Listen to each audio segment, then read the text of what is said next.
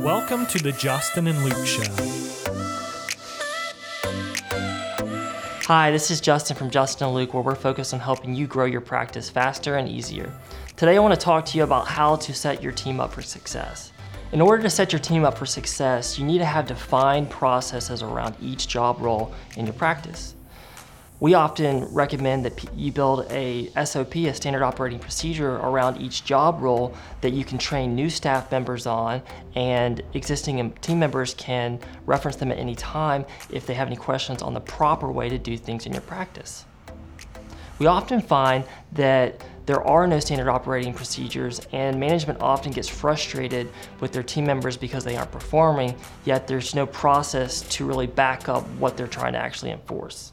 If there's a written process to back up every job role and responsibility in your practice, then management and the team members can reference that at any time. Management can enforce what needs to be done, and team members can know exactly what needs to be done on a daily, weekly, and monthly basis. By having a written process, it allows you to empower your team members to do things the best way in order to scale your practice and run it in the most efficient way.